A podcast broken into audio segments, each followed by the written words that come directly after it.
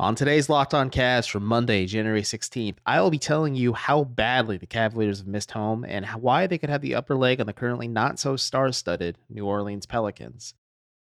But before we get started, just a quick thank you from myself, Chris, and Jake for making Locked On Cavs your first listen every day. If this is your first time checking us out, just know that we're free and available anywhere you can get your podcasts. Also, today's episode is brought to you by Prize Picks. First time users can receive a 100% instant deposit match up to $100 with promo code locked on. That's prizepicks.com, promo code locked on. You are Locked On Cavs, your daily Cleveland Cavaliers podcast.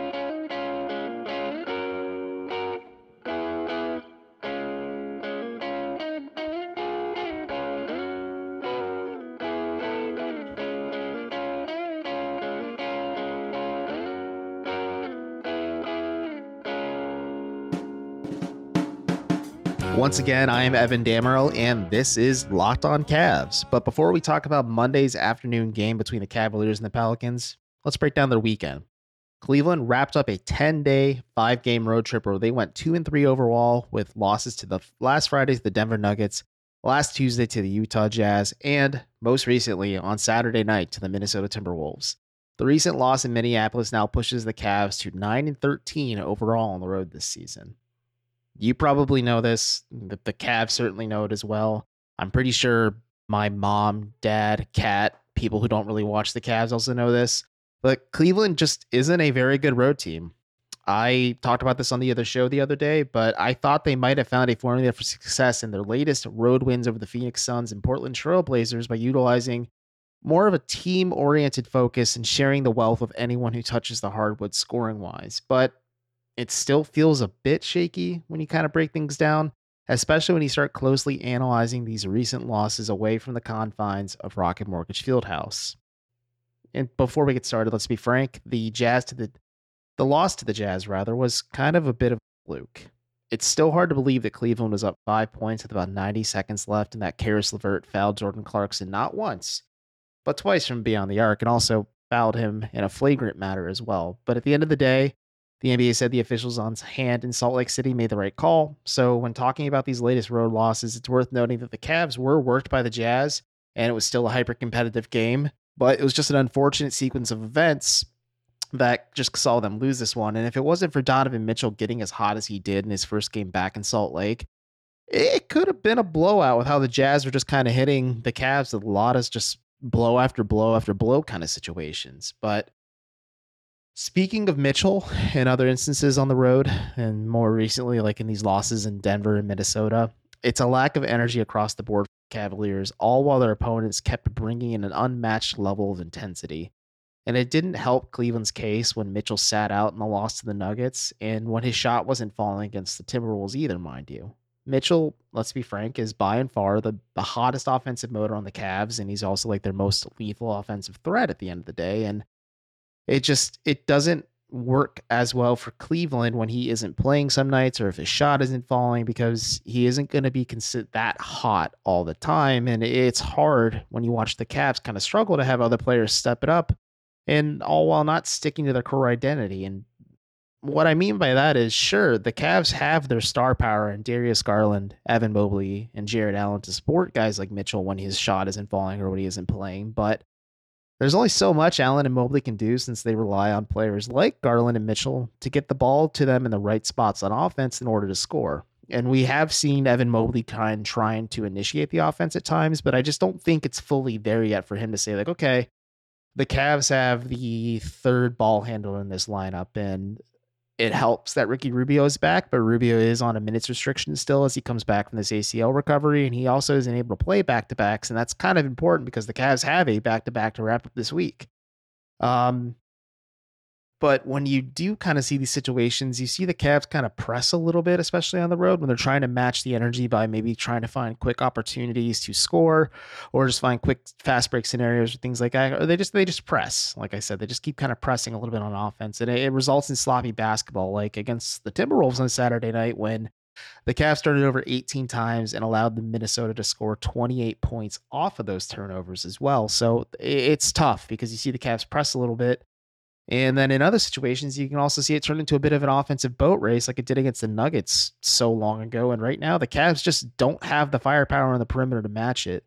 Kevin Love's been struggling mightily, and Caris LeVert and Isaac Okoro are just too streaky of shooters at this time. And sure, maybe having Ricky Rubio back just to initiate the offense and kind of act as that cerebral playmaker that the Cavs need, that third ball handler that the Cavs kind of need, can get guys like Love or even LeVert or Okoro or shoot, even Cedi Osman as well. If Osman does get more than like 10 or 15 minutes a night, some easier three point opportunities just to kind of balance things out. And maybe when Dean Wade comes back when he's healthy, and as we mentioned on Friday's show, um, Wade suffered a bit of a setback by turning his ankle while he was recovering from his shoulder injury. Um, maybe Rubio unlocks and fixes a little bit of that, but I just don't think it's like a surefire way to say, like, yeah, the Cavs are a okay. They're going to be fine offensively at the end of the day, but like they need a little bit more firepower and that's when you have to put all the work on Donovan Mitchell's and Darius Garland's sh- shoulders. And over an 82 game season, that's just not a recipe for success at the end of the day for the Cavs. And sure, like the trade deadline is less than a month away, and it makes even more sense now than ever that Cleveland is looking at guys like Tim Hardaway Jr. or Luke Kennard or even San Antonio's Josh Richardson. The, the Cavs just kind of need another injection of modern basketball on the fringes to unlock things more inside for Allen and Mobley but also just keep the Cavs in out of situations where they may just need more from their role players in general because you're just not getting that right now when you're squeezing this from what they currently have constructed and it takes a little bit less or a little bit more rather off the plate of Mitchell and Garland today as well, which is, you know, pretty helpful, especially when you don't want to burn them out. And if you want to find success on the road, Cleveland needs to find a way to get an extra boost up from what's already on the roster to begin with, all while grinding things out on the defensive side of the ball, at least until that hopeful offensive support comes along for the Cavs. And full disclosure, we don't know if Cleveland will be super duper active on the trade market because they are a little asset barren after getting Donovan Mitchell this summer. So they may not make a trade for the sake of making a trade, but they do need a clear injection offensively, especially in terms of three point scoring. And We'll talk more about why these road losses are starting to matter quite a bit for Cleveland, why going 0 3 against teams like Toronto really matters a lot too, why the Cavs care about this quite a bit. But I'm going to touch on that more in the third segment because today we got to talk about the Pellies coming to town. And before I do that, though, I do got to give a quick word from today's first sponsor at Prize Picks. Episode of Locked On Cavs is brought to you by Prize Picks. To play, you can pick two to five players, and if they go score more or less than their prize picks projection, you can win up to 10 times your money on any entry. There's no competing against other people, it's just you versus the projections available. Prize Picks offers projections on any sport you watch. This includes NBA, NFL, MLB, NHL, PGA, college football, men's college basketball, women's college basketball, soccer, WNBA, esports, NASCAR, tennis, MMA, boxing, disc golf, Eurobasket, cricket, and so much more. Entries can be made in 60 seconds or less. It's that easy. And they also offer safe and fast withdrawals.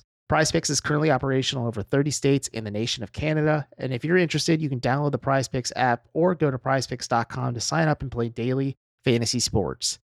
If you check them out, first time users can receive a 100% instant deposit match up to $100 with promo code locked on. If you deposit $100, PrizePicks will give you $100. If you deposit 50 bucks, PrizePicks will give you $50 dues. Don't forget to enter promo code locked on at sign up for an instant deposit match of up to $100.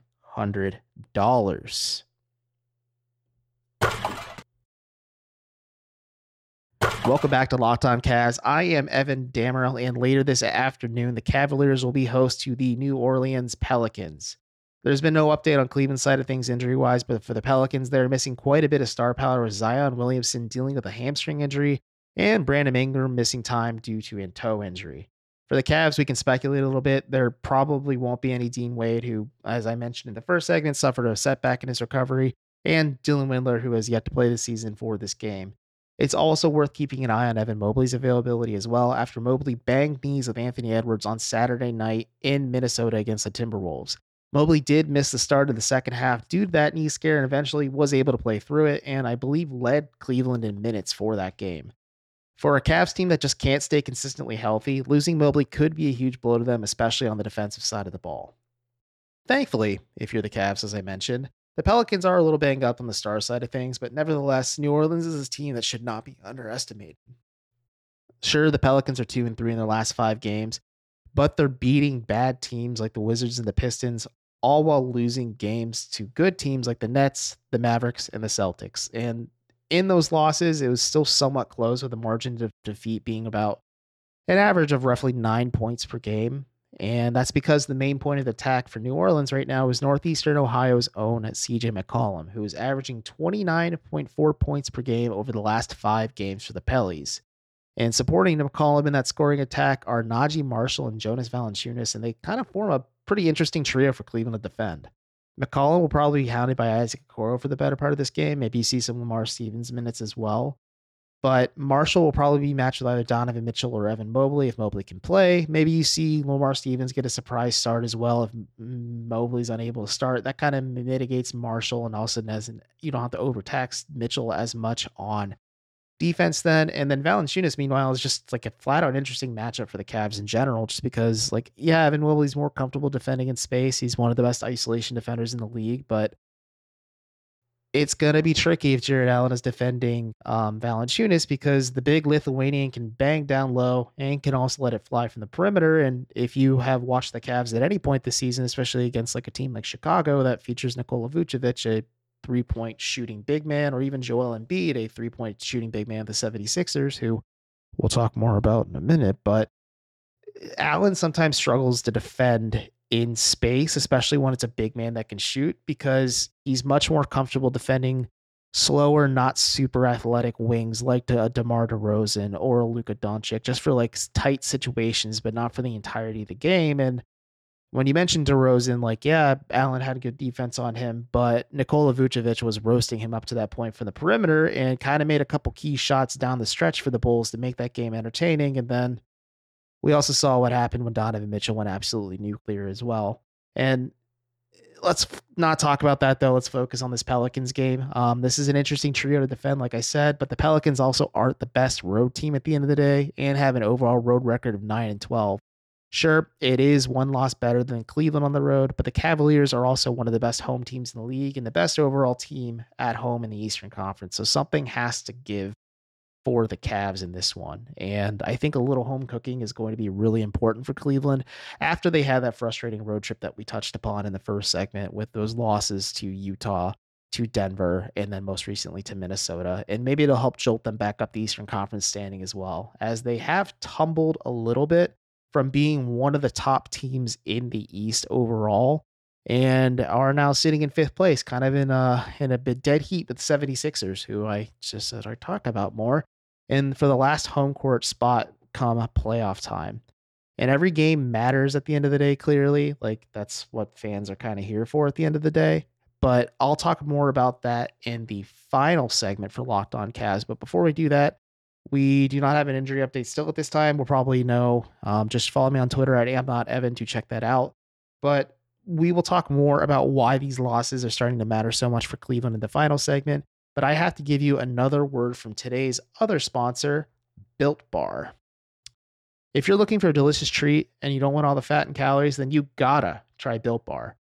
We just got through the holidays, and I know my goal is eat a little healthier this year. I actually bought an Echelon uh, soon after Christmas to kind of get back into shape. I am getting married at the end of the year, so I want to look good, uh, at least better than Chris, who's one of my groomsmen. And if you're like me, I wanted to eat healthier, and I just didn't want to compromise the taste because I have a very, very, very bad sweet tooth. And Built Bar is just the thing for you because you got to try Built. With Built, healthy is actually tasty. Seriously. They're so delicious you won't think they're good for you. They're perfect for that New Year's resolution or echelon enthusiast like myself. And you got to ask yourself, and I ask myself this all the time what makes Built Bar so good? Well, for starters, they're covered in 100% real chocolate. That's right real chocolate. And They come in unbelievable flavors like churro, peanut butter brownie, and coconut almond. I'm not sure how Built does it, but these bars taste like a candy bar, all while maintaining amazing macros. And what's even better is that they are healthy. Only 130 calories and 4 grams of sugar and a hot whopping 17 grams of protein. And now that you don't need to wait around to get a box. For years, We've been talking about ordering your built bars at built.com, and you can still do that, but you can now go get them today at your local Walmart or Sam's Club. That's right. Head to your nearest Walmart today, walk to the pharmacy section, and grab yourself a box of Built Bars. You can pick up a four bar box of cookies and cream, one of my favorite flavors, double chocolate or coconut puffs. The puffs are phenomenal. Check those out too. And if you're close to Sam's Club, Run in and grab a 13 bar box with their hit flavors, including brownie batter and churro. Folks, go check out our today's sponsor, Built. You'll thank me later. You can eat healthy all while enjoying a sweet, delicious treat.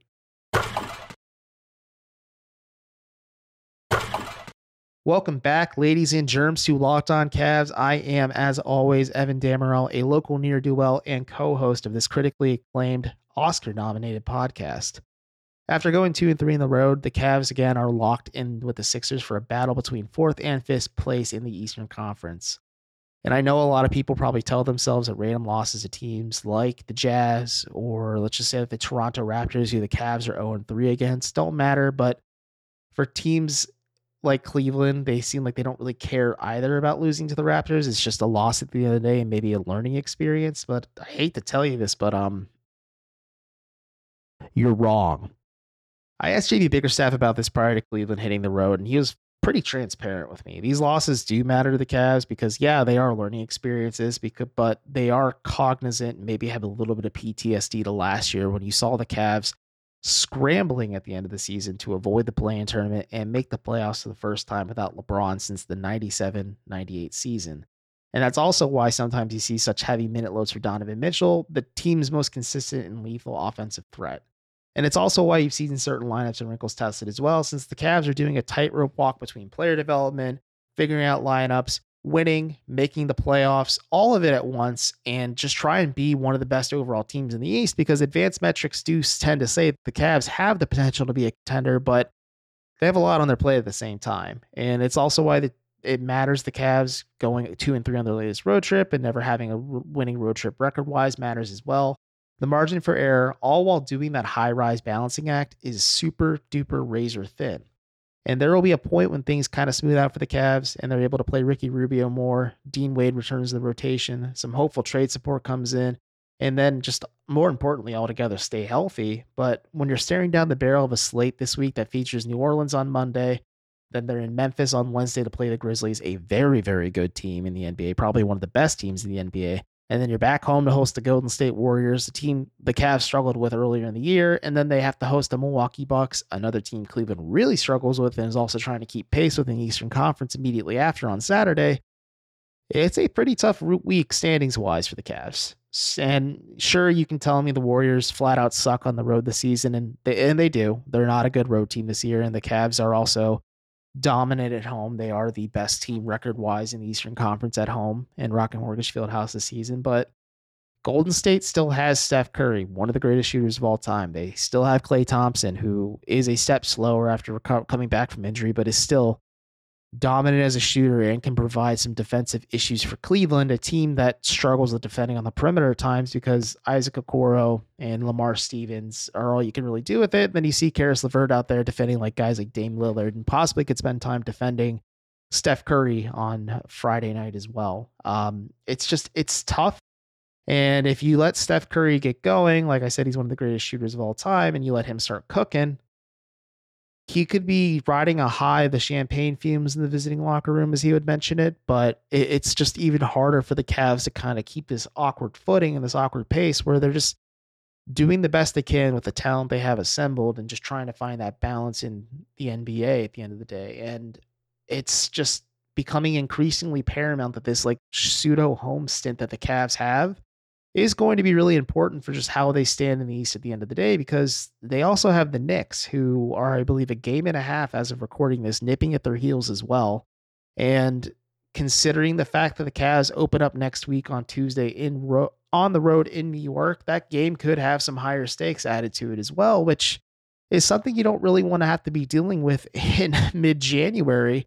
But again, these these losses and these wins matter to the Cavs. Clearly, like they're going to go out and perform to the best of their ability every single night. But when you go 0 and 3 against a team like Toronto, or you struggle on the road in general, or you will drop two very frustrating losses to Milwaukee, or you can beat Boston at home, but you need to kind of handle that test of Boston in the garden as well. Like these are tricky games for Cleveland where sometimes it's just like insane things happen, like Caris LeVert and Donovan Mitchell each scoring 41 points to win a game. But you need to find that balance. You need to find a way to squeeze blood out of a stone on the perimeter, especially just from your role players at the end of the day.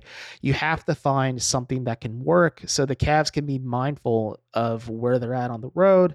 And the fans can be mindful, maybe not have to deal with that late season angst and anxiety, which becomes a mad dash to avoid that play-in tournament because we talked about this on, I believe, last week's show is either Thursday or Friday, but like I consider the play-in tournament, the Cavs making the play-in tournament, an abject failure of this season. Um, Chris went as far to say is if the Cavs finish in fifth place, it's a failure because you don't have home court at least in the first round of the playoffs.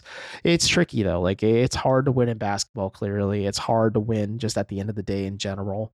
And I think the Cavs are kind of learning that as they do that again, that that t- tightrope balancing act of player development with some of your younger guys and winning now because you have Donovan Mitchell made a win now move like that, and figuring out how to maintain pace in the East when you try to keep up with teams like the Nets and the Bucks and the Celtics and now the Sixers as well, and then the Cavs are in fifth and you have New York nipping at your heels. Like it is super duper tight. And I think if Cleveland does make the play in, like just saying if it's a possibility. I think they have a better shot than they did last season just because Donovan Mitchell is such a huge upgrade on what the Cavs had constructed this last season and then heading into this year. But you don't want to deal with that pressure and stress. I think obviously you want to get some support come trade deadline time, especially from three point range, because you don't really need as much ball handling with Caris LeVert now because you have Ricky Rubio back and you can balance it between Rubio, Mitchell, and Garland. And you just need that injection of three point shooting because you're never going to get it from enough of it from like Isaac Okoro and Caris LeVert and even Lamar Stevens. And we'll just have to see how this goes. You just have to be mindful of it because the Cavs are on the road more often than not for the second half of the season. And they have to be cognizant of the fact that, like, hey, we kind of suck on the road. We're not, and if we're not playing at home, like the Cavs could go 41 and 0 at home and like 10 and 31 on the road. And it doesn't matter if the Cavs are 51 and 31 at the end of the day. But if they suck on the road and it's in high pressure situations, like teams can hone in on that and maybe press the right buttons just to say, like, okay, Cleveland does have flaws. They are a flawed roster, but I don't know. I, I just think the whole point of this segment is just like the Cavs really need to capitalize and make the most of the fact they're playing four of their next five games at home. Yeah, no, three of their next four games at home. My apologies. Um, because you have the Pelicans on Monday again. That is a pretty winnable game if you're Cleveland. It's still going to be a tough ask at the end of the day. But CJ McCollum, great. Larry Nance Jr. having a homecoming, great. And it's going to be a a tough game no matter what. It's just I think the Pelicans are a little too talented and provide some interesting mismatches for the Cavs. But then you really have to be mindful of that Friday, Saturday back to back with Golden State and Milwaukee because you're not going to have Ricky Rubio for one of those games because JB Bickerstaff smartly won't play Rubio in back to back games like that just because they want to make sure he's upright and healthy and available come playoff time. And you kind of have Evan Mobley who banged knees with Anthony Edwards. There's still no update at this time if he's going to be out at all or miss time just because of it or just kind of have to deal with a nagging injury. Like this Cavs team, unfortunately, can't stay healthy. I think if they are able to just find some time and the All Star break cannot come too soon for them, they can find some good health and good fortune for like the second ish half of the season. But until that happens, like it's going to be a dogfight. And I cannot stress enough that like these little losses, like the Cavs do care about them because they are mindful of the fact that they don't want to repeat what happened last year where they had to draw the Brooklyn Nets and the Atlanta Hawks in the play-in tournament and you watch them kind of crumble under the pressure against the Hawks in the second play-in game and they miss the playoffs altogether. I don't think it's going to happen. I think Cleveland will make the playoffs outright. I don't know what seed they'll be. I want to say they will finish in the top three, but I just think Milwaukee, Boston, and Brooklyn are so good that it's going to be hard to kind of crack into that range. But we'll see what happens. It is a long season. It's an 82 game grind at the end of the day, and no one can really predict what happens. So, so let's see how this week goes. But folks should be remain mindful of the fact Cavs are back on the road again soon, and it's going to be tough voting from here on out, just in this hyper competitive East. But that's going to do it for me, though, as well as for today's episode of Locked On Cavs. Thank you again for making it your first listen each and every day. Now, for your second listen, check out Game to Game. It features every moment, every top performance, and every result.